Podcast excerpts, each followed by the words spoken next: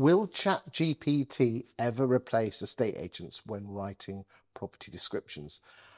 I'm joined today by Neil Whitfield, who is the author of the book Property Listing, and he helps estate agents write their own brochures. Um, what's the answer to this one, Neil?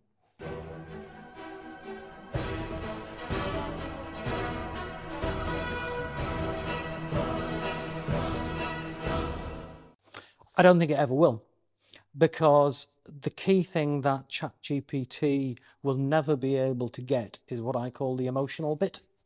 I've tested both the free and the and the paid for version of ChatGPT, investing hours to, to try and get it to work.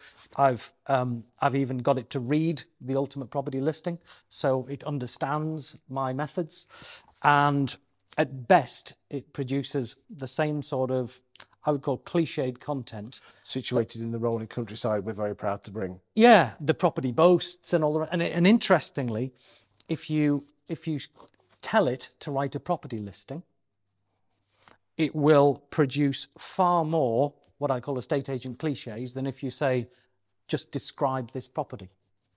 Um, because it obviously it's learning all the bad habits of oh it's a property listing therefore we've got to say breathtaking views the property boasts, you know, and, and all of the other rubbish. And I think the key thing that ChatGPT will never really get, even when it can, look at the photos. Because at the minute, the key thing that you can only give it a text input. You, in the future, you'll be able to show it the photos and it will be able to describe hmm. certain things. But what it won't get is the real problem that that buyer is trying to solve because of the move. It, and I talk about it in the book. People move house, which is a stressful and expensive exercise, to solve a problem or to improve their life. Move away from pain, move towards pleasure. And the one thing ChatGPT, because it doesn't have any empathy, it doesn't have any emotion, it won't get that real fundamental reason behind the move.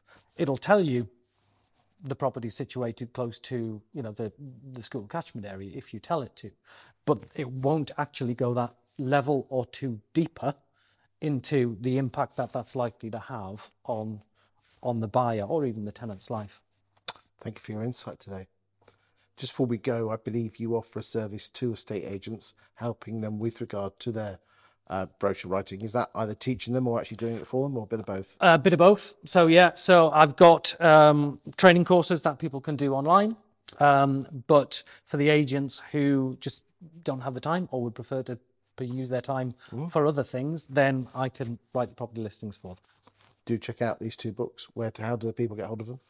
Go to neilwhitfield.com and you can actually get a copy free if you just pay the P and P. There you go. Thank you for your time today.